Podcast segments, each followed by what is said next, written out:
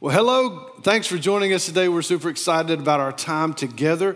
Uh, we are currently walking through uh, a, a, message series called The Blessed Life. We're looking at uh, Matthew chapter 5 in your Bible. If you want to read along, we'll have the passages uh, here as well. But we're talking about the blessed life and, and how the, the life that, that God wants us to live is, is often so contradictory to what the world says. But, but life is tough and we, we struggle in so many different ways and there's so many ups and downs to it all. It's, it's easy to get stuck and to get kind of uh, hesitant on what happens and, and it's easy to just kind of just sit in a place and go i don't know what else to do. I will just keep going through the motions. But i don't think that that's the life that jesus called us to live. I don't think that's the life that jesus saved you to live. He gave his life for you and i so that we could live in relationship with him and see his glory on display in our lives. And so we want to know how like where can we find this blessed life? Where are the instructions? Kind of where, where do we find out uh, how to do this? And so we're going to look in matthew chapter 5 uh, the, the passage that we're going to look through is called the beatitudes. It's just before the sermon on the mount the greatest sermon ever recorded in the history of people uh, and, and, jesus is speaking here. And the beatitudes are, are kind of a reminder that jesus is really more concerned with what's going on inside of you than what's going on outside around around you. This is about the, Jesus having control in our lives and Him wanting to speak through His word to us and us to understand that the attitude of our heart and soul is going to have to be very specific if we're going to be able to live out this Christian life and relate to Him rightly. And so, starting in Matthew chapter 5, just going to give you uh, just this little bit to start off with. It says, When he, talking about Jesus, saw the crowds, he went up on the mountain, and after he sat down, his disciples came to him, and he began to teach them. And he was saying, the poor in spirit are blessed, for the kingdom of heaven is theirs, in verse 3. He says, the, Those who mourn are blessed, in verse 4, for they will be comforted. And in verse 5, where we'll spend some time today, says, The meek will be blessed, and they will inherit the earth. And so I want to spend a couple minutes with you today just looking at and, and wrestling with and talking through together what is meekness? And I think there's, there's definitions that we can look at in all kind of places. And, and here's the passage. Uh, I'm sorry, the, uh, the passage we're going to use is Matthew chapter 5, verse 5. And it says, The meek will be blessed, they will inherit the earth. Blessed are the meek, for they shall inherit the earth. And so the meekness defined, here's the passage, and, and the definition of this is, is actually the opposite of weak. And there's a big difference between meek and weak. You see, weakness is defined in this way the state or condition of lacking strength. The state or condition of lacking strength. And so, weakness is not a goal for very many people. There aren't very many people, especially men, especially guys, that say, you know, my goal in life is to be really weak. I really want to be a weak guy. That's really what I'm after. But I think if we if we if we look at scripture and what Christ wants us, how he wants us to live, we can see that the definition of meekness is actually something that, that Jesus wants us to live out through his Holy Spirit working in and through us. And so the opposite of weak is meekness. The dictionary definition, the dictionary definition of meekness, not weakness, is quiet, gentle, easily imposed, submissive. And even in our culture today, words like that sometimes they, they, they don't resonate with people because they still see this. They see this as so close to weakness that you can't tell the difference. But I want us to understand today that there is a profound difference as we walk with Jesus, as we, as we go through life in meekness and weakness. Weakness, I don't know that we're called to be weak, but we are called to be meek. And so it's really more about horsepower. And, and, and so my, the, the reason I say that is just kind of a play on words, just a cheesy line. The Greek meaning of the word meek is a bit bridled horse.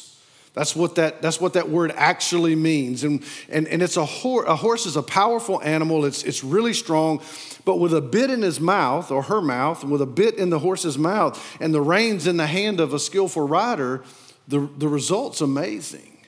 Like it's so cool. I, I know uh, back in the day when I was a younger guy, my father in law had uh, horses, cutting horses. And, and as we'd ride those horses and try to separate one cow from a herd of cows, and the horse would move with that cow to, to, to make sure that they stayed outside, whether that was for medical reasons, try to do, put medicine on the cow, branding, whatever those things were. But they do this in competition. And these horses are so graceful and so smooth to watch. And, and, and it's interesting to me that when they train these horses that they'd have spurs and, and when the horses and the reins and, and when they would ride and go this way and the cow would go back this way and the horse is supposed to go early in the horse's training they'll take the spurs and push on the side of this horse and pull the reins a little harder to get the horse to move it's, it's interesting to me that a finished cutting horse, what they call it when it's ready for a, a higher level competitions, as they grow in their discipline, the motions and actions almost become second nature. It's so it, it really is graceful. It can be painful in the early days because there's so many stumbles and mistakes, but it's about staying the course. And I think as we continue to learn and grow in Christ, as we, as if you've said yes to Him, if you have a relationship with Jesus, I think what happens is maybe early on. I know in my faith, early on, it took a little more for Jesus to get my attention to go, yeah, you want to do that, but I want you to do this. And so it's really about submitting myself and, and yourself to the control of Christ to say, I will submit my will to you.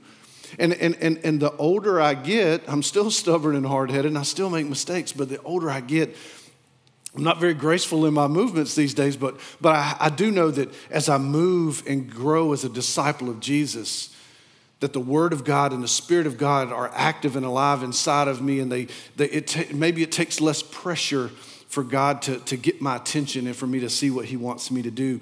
So, how does God define meekness? See, it's the total opposite of weak. This is, this is what it is this is guided strength under control. This is guided strength under control. Trusting God's power and timing to work out every situation in the best way for His glory and for our good. And that may not always feel that way down here in our, in our lives, but we have, this is where we are, we have to totally trust that God's strength is more important, that God's strength is more purposeful in our lives than, than, our, than the strength of our, than, than our strength for ourselves. See, this is more than physical strength. This meekness is in every aspect of life. It's emotional, it's spiritual, it's, it's relational, it's in every aspect of our lives. This is about having, having an attitude that I have strength, but I will surrender it for what God says is better. A horse and that rider, at bridle, bit bridled horse, the horse could fight the rider, and it just becomes painful. But as the horse gives in and says, instead of going where I want to go over here or there, I'll go where the rider directs me. This is, this is about every aspect of our lives and being submissive to the will of God. So, what does this look like in daily life? I think it really kind of comes down to one word in a lot of ways the word surrender. I think when we talk about the word surrender, when we look back at our passage, it, it says, Blessed are the meek, for they shall inherit the earth. Now, I think there's a big difference between commitment and surrender. I, I know that you know, when we talk about commitment, we commitment can have varying degrees of investment. Like, are you 10% committed to this idea? Are you 50% committed to the plan? Are you 100% committed to our relationship? But, but what I add to, what I add to, surrender is more about removing myself in this context, removing my will, and saying yes to the Lord's will in my life. And so instead of commitment, saying I commit, and I'm, it's just a play on words, but I really, it really stands out to me that I can make a commitment to Jesus and give him a portion of my life. I can add this to my life. I can add these commitments to my life. I'm going to have a commitment to my children, a commitment to the, all these different things, time and all these different energy and all these things. But what's interesting to me, if I say, man, I surrender, that's hands up and I give up. What I want is no longer in effect, is what those in control want. And so I think what's, what's powerful in our lives is when we understand the difference between commitment and surrender, and, and, and the tremendous difference for us as a believer and as for people who may not even know Jesus, but, but as you become to become aware, as God starts moving in your life to draw you into a relationship with Him, or as you grow in it, I think there's a difference also between Savior and Lord. See, we can make a commitment. We, we, we want to call on Jesus to, to be our Savior. Get me out of this. Forgive me. I, I say, yes, I, I, want, I want to go to heaven. I want to spend eternity with you. But the surrender requires that we submit to Him as Lord as well. Because He can't be Savior and not Lord. He, yes, he, he died on the cross, Jesus did, to, to save you and I from the penalty of our sin. He paid that debt so that we can live in freedom in Him. But the surrender to, in, to Him as Savior, I mean, to Him as Lord, it goes hand in hand. It's two sides of the same coin. It means He's in control. We give up our will and say yes to His way, which is so much better than our own anyway. Doing it, doing life God's way is so much more impactful and fruitful, not only for us, but for the people around us. We like being in control. And so that surrender part can be very difficult. At least it is for me. It's difficult for me. And so, what's some practical applications of this? Like, like what, what, what does this look like? All right, man, I've heard, you know, not weak, but meek. Man, I heard, you know, man, letting God guide my life and saying no, not, not being submissive in, to the degree that, you know, man, I, I'm going to keep my strength under control. But as we talk about how life hurts and difficult things happen to us, the practical application, I think, for all of us, even believers, maybe more especially believers, but anybody, how do we respond when life hurts? Because I promise you it does. I promise you it hurts. So many difficult moments in life. And if you're anything like me, we get hurt and we lash out. We get hurt and, and we leave, or we do both. Man, eh, eh, speaking to, to the church, you know, wherever you may be watching this video, if you're a part of a local body, man, thank you for being part of the body of Christ and serving and giving and, and investing in that and, and, and sharing your faith and doing those things. But so many times in church, because not only does life hurt, church does too. And so many times in church or in marriage or in relationships or in job setting, we get hurt and we either lash out because we got to let you know that you hurt us, or we just leave because you know what? I don't want to be a part of this anymore. And so, part of the, the application of meekness is this, and this is so difficult for me to live out, and maybe it would be for you as well suffering wrong without the desire for revenge. Suffering wrong, being wronged by someone or something, and not desiring revenge.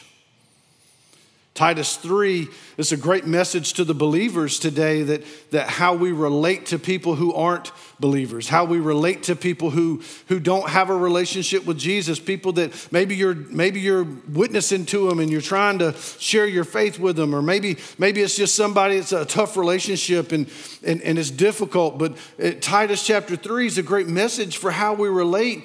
But, but think about these directions. I'll just read it to you. He says he's this is he's talking to believers. He's talking to disciples of Christ. He says remind them to be submissive to rulers and authorities, to obey, to be ready for every good work, to slander no one, to avoid fighting, to be kind, always showing gentleness to all people for we too were once foolish, disobedient, deceived, enslaved by various passions and pleasures. We were living in malice and envy and hatefulness and detesting one another.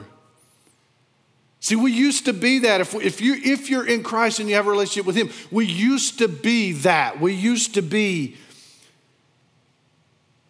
deceived, disobedient, foolish, enslaved by various passions and pleasures.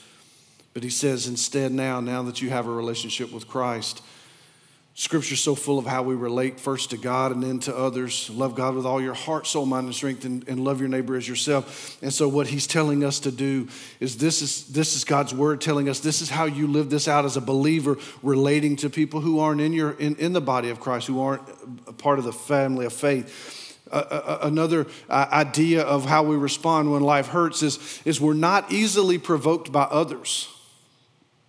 See, so many times we want justice, we want righteousness when we've been wrong. Jesus wants us to understand that He is our righteousness. We don't have to fight for that. We don't, I'm not saying don't fight for justice and stand up for the things that are right. I'm not saying that, but I'm talking about lashing out. I'm talking about letting things fester inside of you and being easily provoked, that every little thing bothers you, as opposed to you submitting those things to Jesus and saying, Lord, I submit to you because you are righteous and you are good. See, we don't have to seek righteousness or justice or payback for ourselves. As we walk with Jesus, we grow to be more like Him. We surrender our will to Him in these situations and we get to watch Him work out those conflicts. I think so many times we can spend time anxious and, and, and just worried over the things that are going on in our lives or when people do things that, that frustrate us and make us mad and he or she didn't do, say, or think the thing that they should have. And it hurt me, it made me feel bad, or it did this to me. Sometimes those things are very, very difficult. Because I know that life hurts and I know that, that we hurt each other, and that's unfortunate. But Jesus is saying, instead of you lashing out and instead of you being provoked so easily, and instead of you just con- confronting these things with anger and malice, he says, I want to work these things out. And if you'll trust me, if you'll surrender your will to me, this is what I want you to do. When life hurts, most times Jesus wants to, every time, Jesus wants to work that conflict out, and most times in ways we can't understand, and the result will always be better with Him. So, this is this surrender, this is about a complete trust in Christ in every situation. There's no situation or circumstance in your life that, that can be left out of this as an asterisk or an, an addendum to this idea of meekness. This is about surrender in every way. This is about you saying yes to Jesus completely not making a percentage commitment or investment in your relationship with Jesus, but saying, I surrender what I want and I throw my will at your feet. Father, give me your will and help me to live by your word and your spirit. This is a complete trust in Him to know that I don't have to fight for righteousness for myself. I don't have to stand up and you wronged me and you did this to me. It doesn't mean that I'm a doormat either. It just means I can stand firmly on God's word and I can communicate things in meekness, not with aggressiveness, not, not with a, an adversarial attitude. So I think when we do this, the, the promise from, from God's word is that the blessed, the blessed will be, uh, the meek shall be blessed. So where's the blessing? Matthew 5 5, he says, the, the blessed are the meek, for they will inherit the earth. So let's speak Greek. Makarios is the Greek word for blessing in this passage. This, um, this word, it's, it's, it's got, it's going to feel different or sound different to you as we go forward. But so there's this worldly, this Christianese, as a friend said it, uh, this definition that we think of as blessed. We have this idea of blessing that, that we believe that God's going to bestow on us, and, and some of that's just, it's just wrong thinking. And so, some of those definitions, when we think about being blessed, blessed are the, the meek. Well, we'll think, man, I'm gonna have a nice house, my bills are gonna be paid, my pantry's full of food, man, I got money in the bank. Man, we equate blessings and happiness together, but those two things are very, very different. Think about it this way. I saw this uh, studying this week.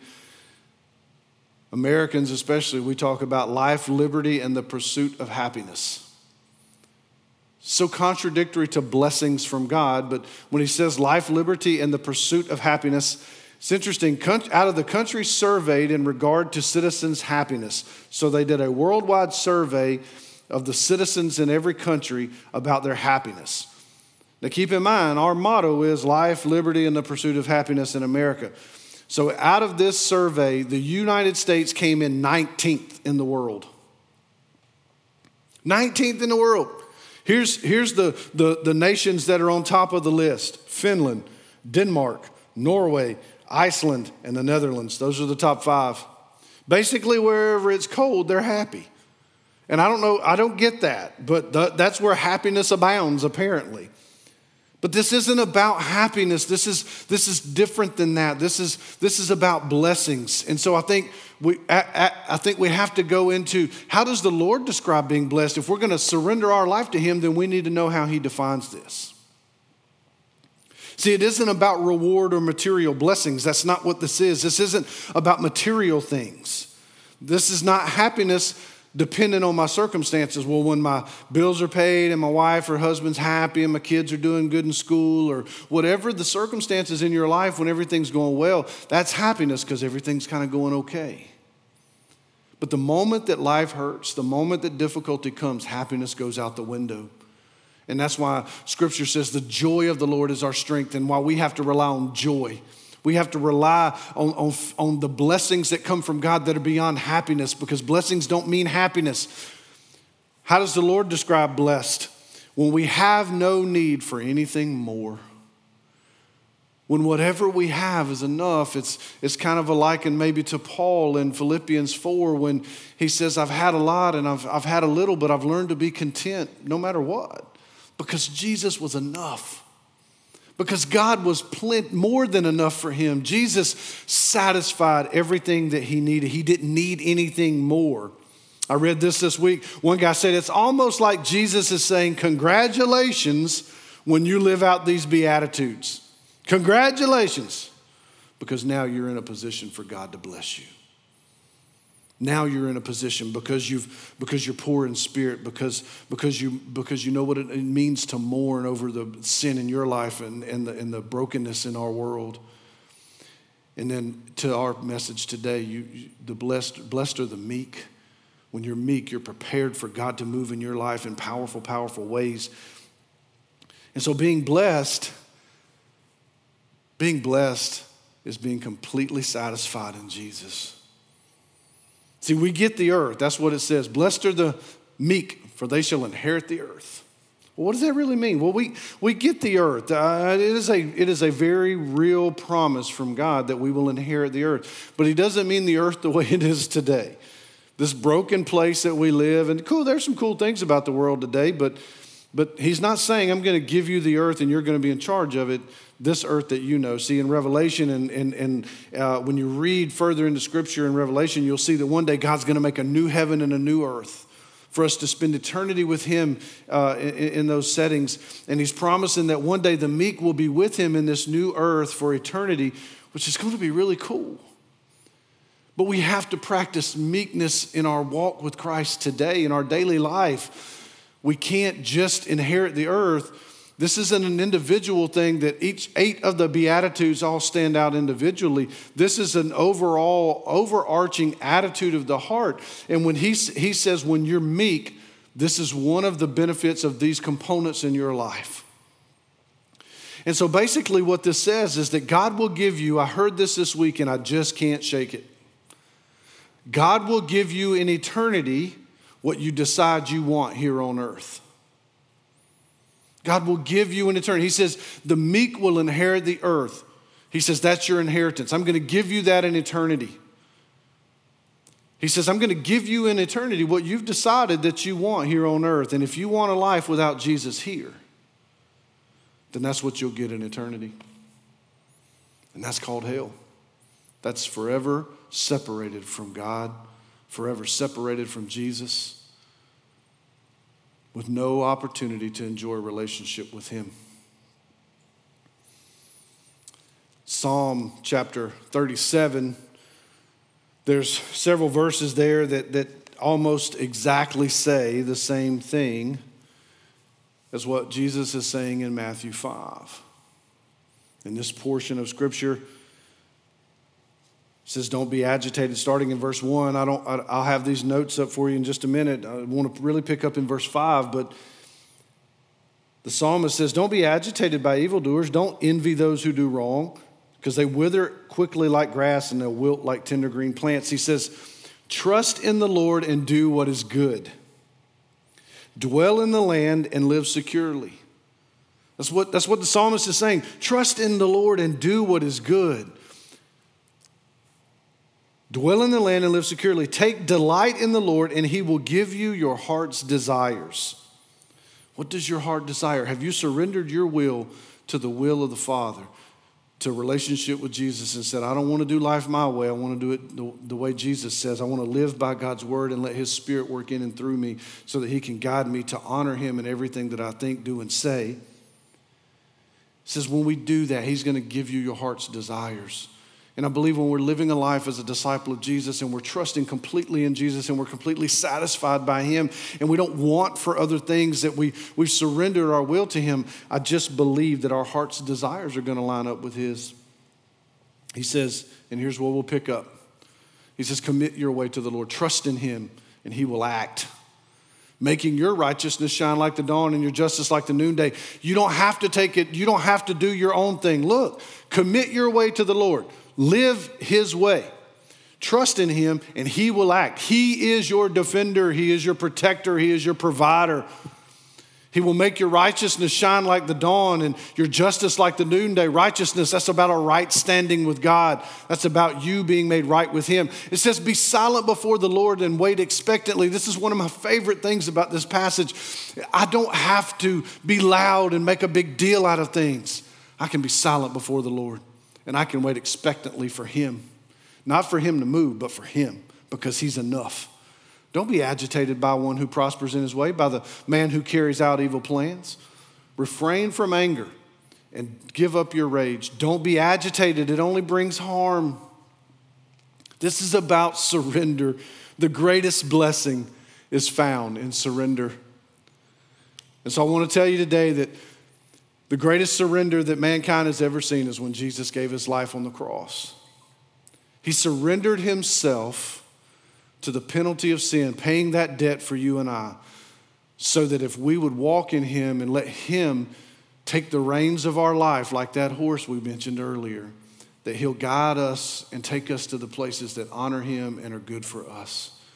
And so I'm going to ask you today maybe, maybe you haven't ever made that decision to surrender your life to Jesus and say, in eternity and in this life, I don't want what I want. I want what Jesus wants for my life, and I want to com- completely surrender to Him and lay my will down at His feet. I want to give you an opportunity to do that.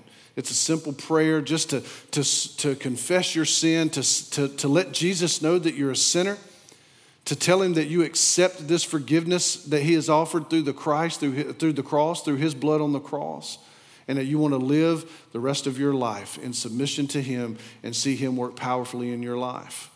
Man, we want to celebrate with you. If you made that decision today, we want to celebrate with you.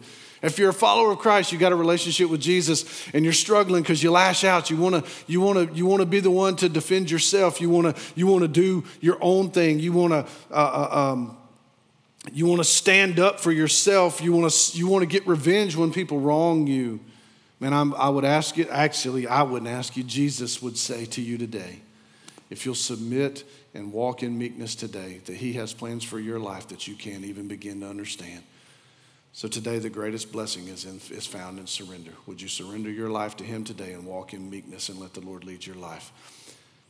Hey, if you made a decision today or you'd like to share some information with us about how this message touched your heart, there's going to be a slide following right here with some uh, ways you can connect with us. We'd love to hear from you and be a resource for you and encourage you. Thank you for joining us in our time today. God bless you.